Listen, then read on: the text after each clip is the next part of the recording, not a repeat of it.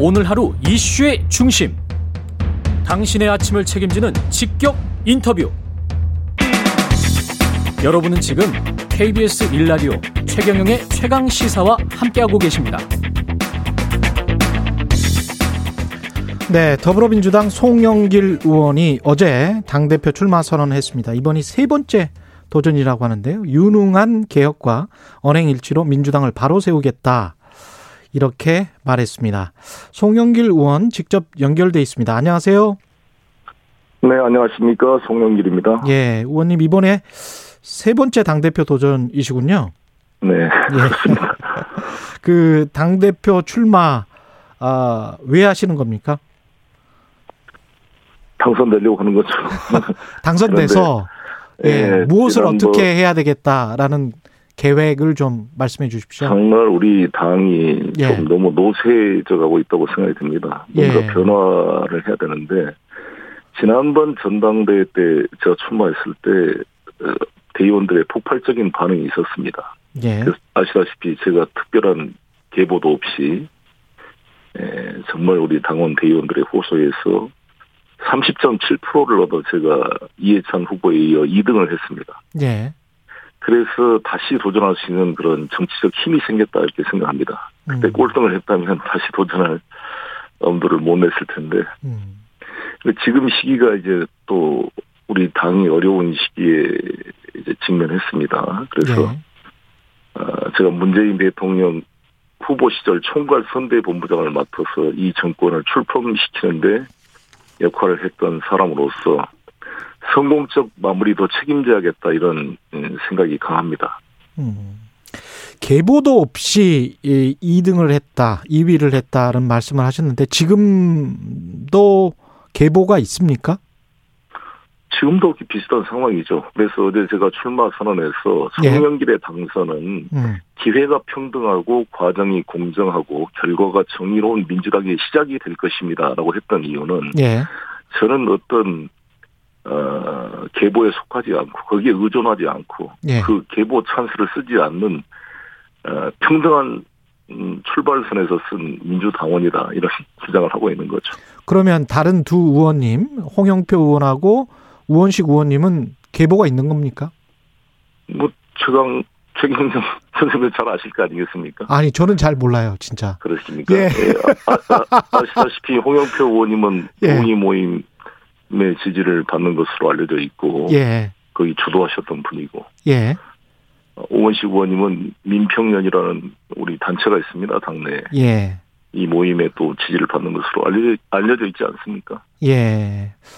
그렇군요. 그래서 이런 어떤 계보를 깨야 된다. 그리고 평등하게 각자 한 표씩 그냥 합리적으로 선택을 해야 된다. 이런 지금 말씀이시네요.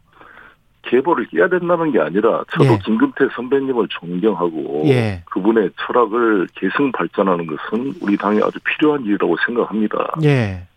그러나 김근태 철학 연구 모임, 뭐 정책 연구 모임, 추모 모임을 넘어서 전국적 조직을 만들어서 당내 당처럼 만들어 가지고 음.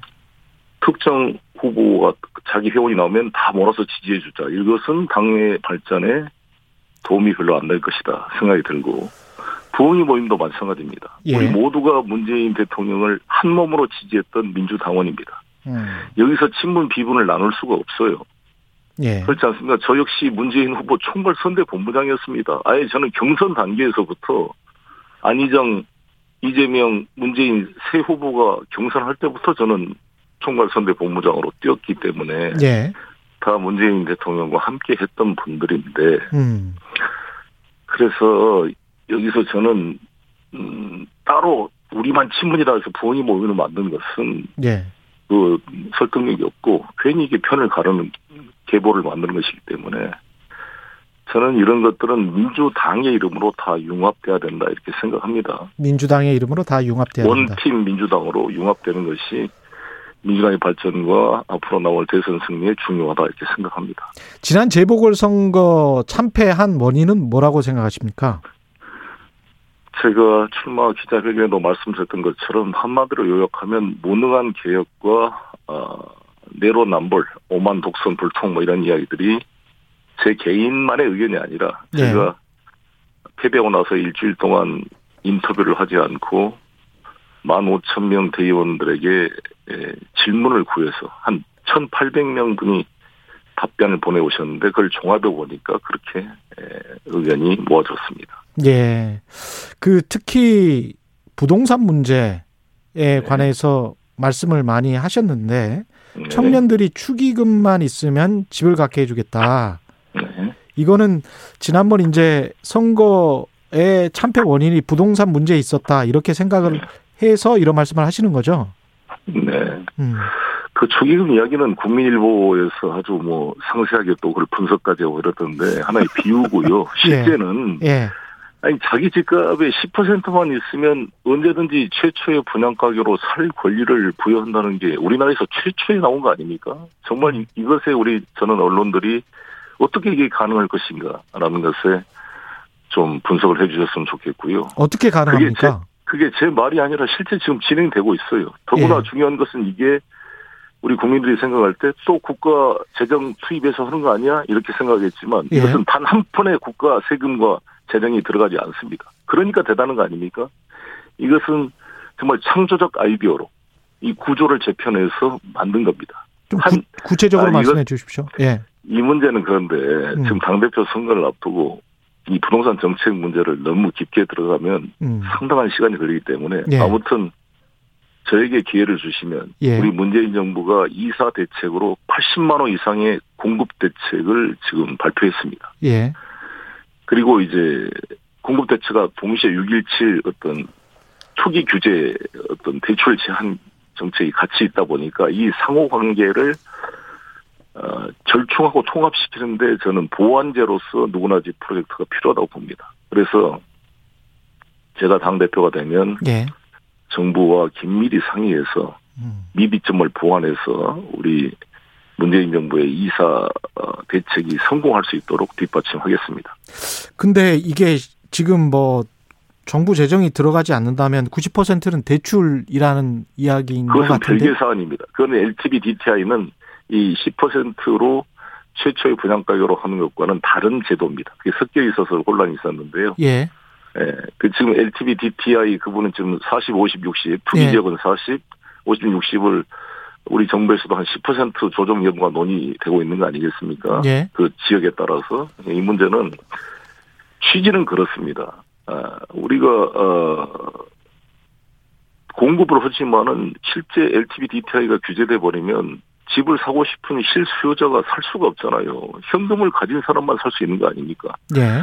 이거를 풀어주면 집값 오른다 그러면 집값 올라서 집 없는 사람이 결국 못 사게 만다는 것은 나는 선우가 바뀐 면이 있는 거 아니겠습니까? 그래도 실수요자는 집을 사게 해줘야 되는 거 아니겠어요?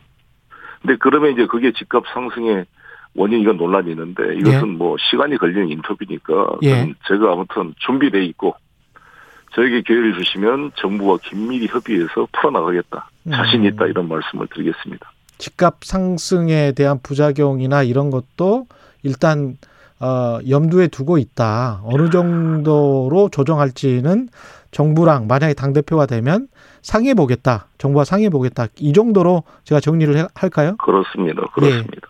네. 네. 이 20대, 30대, 2030 세대가 민주당 지금 지난 재보궐 선거에서 완전히 이제 등을 돌렸습니다. 어떻게 끌어안아야 된다고 보시나요? 뭐든지 부부 싸움을 하거나 자식들과의 관계가 틀어질 때도 그것을 복원하는 그 경우는 들어주는 거라고 봅니다. 그리고 공감하는 것입니다. 예. 자기가 쓸데없는 소리 하지 말아라. 왜 그런 틀린 소리 하냐라고 윽박 지르고 말문을 맞게 만들면 그게 복원이 되겠습니까? 음. 일단 그래서 저는 경청의 시간을 쭉 가지려고 그러고 예. 제가 선거운동 기간 중에도 20대, 30대 쓴소리를 듣는다라는 지금 일정을 만들고 있습니다. 음. 그리고 당 대표가 돼서도 어 20, 30대의 그런 그 젊은 인재를 발탁해서 최고위원회 임명을 하고 그들을 통해서 여러 가지 얘기를 듣겠습니다. 음. 어, 그래서 우리 민주당이 너무 꼰대 정당이라는 이미지가 되지 않도록 예. 노력하겠습니다. 예. 그런데 이제 초선 의원 다섯 명이 조국 전 네. 법무부 장관 수호 문제를 네. 사과한 것을 두고 일부 강성당원들이 네. 단체로 이제 문자 메시지를 보냈단 말이죠. 네. 그리고 박안주 의원도 어제 이야기했습니다만은 그게 굉장히 당에 안 좋다, 당 민주주의에 네. 안 좋다 이런 말씀을 하셨는데 어떻게 생각하세요?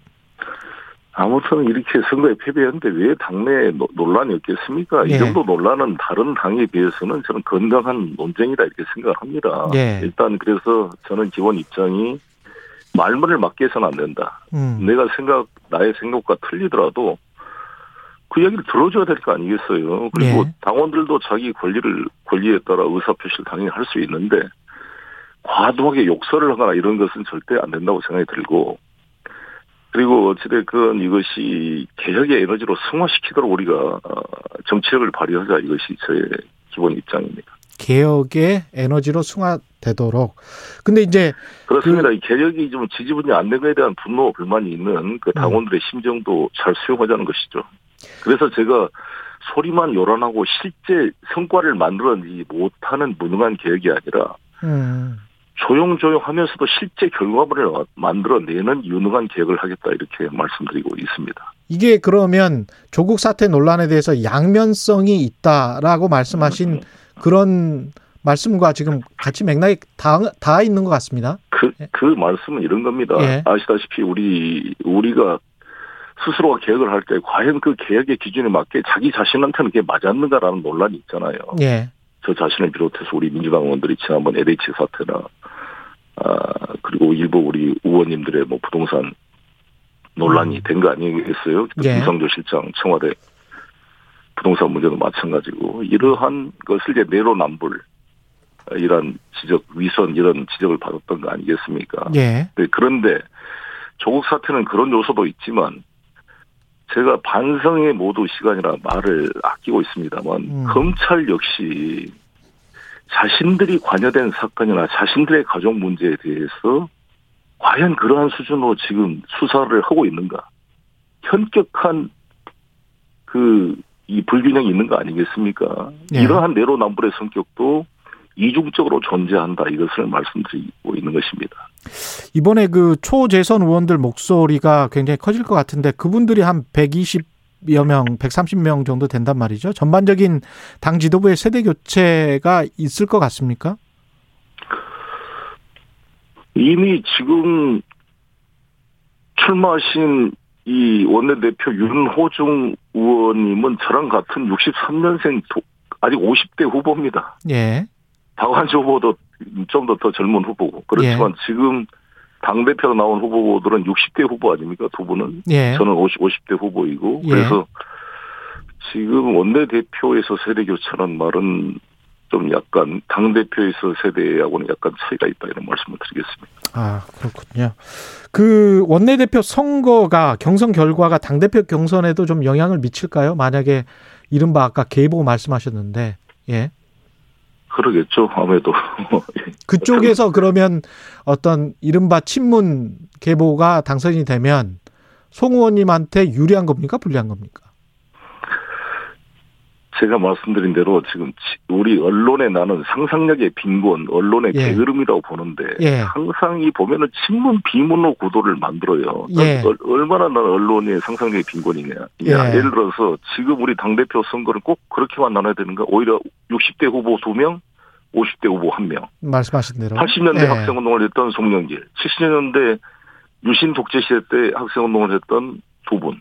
음. 그리고 광역시장 경험을 가진 송영길, 그렇지 않는 두 분. 이렇게 또 개파에 속한 후보.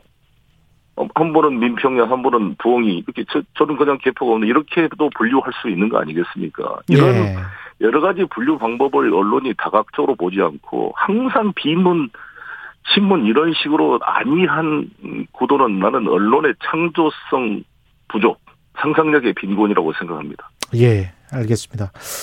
그 당 쇄신 앞으로 이제 만약에 대표가 되시면 꾸준히 이뤄 나가셔야 될 것 같고 청와대 네. 관계도 중요할 것 같은데요.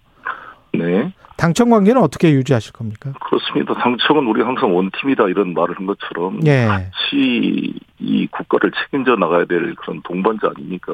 우리 문재인 대통령께서 문재인 정부는 민주당의 정부다 이렇게까지 말씀하셨는데 과연 그에 걸맞게 우리 민주당이 제대로 된 국정의 그, 역, 그 중심 축의 하나로서 역할을 해왔는가 반성할 점이 많다고 생각합니다. 예. 그래서 어, 이 중앙행정부처의 장이 정책을 펴는데 이게 지역과 어, 바닥 민심과 유리된 행정이 되지 않도록 견인해야 될 책임이 당에 있습니다. 장관님들이 일반 시민들을 그렇게 만날 시간도 없잖아요. 행정을 해야 되니까 중앙부처에. 예. 그러나 우리 국회의원들은 또 우리 지역위원장들은 우리 본업 자체가 일상적으로 하루에 지역구에서 어, 일반 시민들을 음. 만나고 그 이야기를 경청할 수 있는 위치에 있습니다. 예. 따라서 예. 시간이 다 장관님들에 비해서 예. 우리 국회의원들이 훨씬 더 현장 민심을 더 잘 아는 면이 있다고 보거든요. 예. 구체 행정 정보나 경험은 또 장관님들이 많이 가지고 있고 우리 예, 이게 예. 서로 잘 융합이 돼야 된다. 오늘 말씀 감사합니다. 더불어민주당 송영길 네. 의원이었습니다. 감사합니다.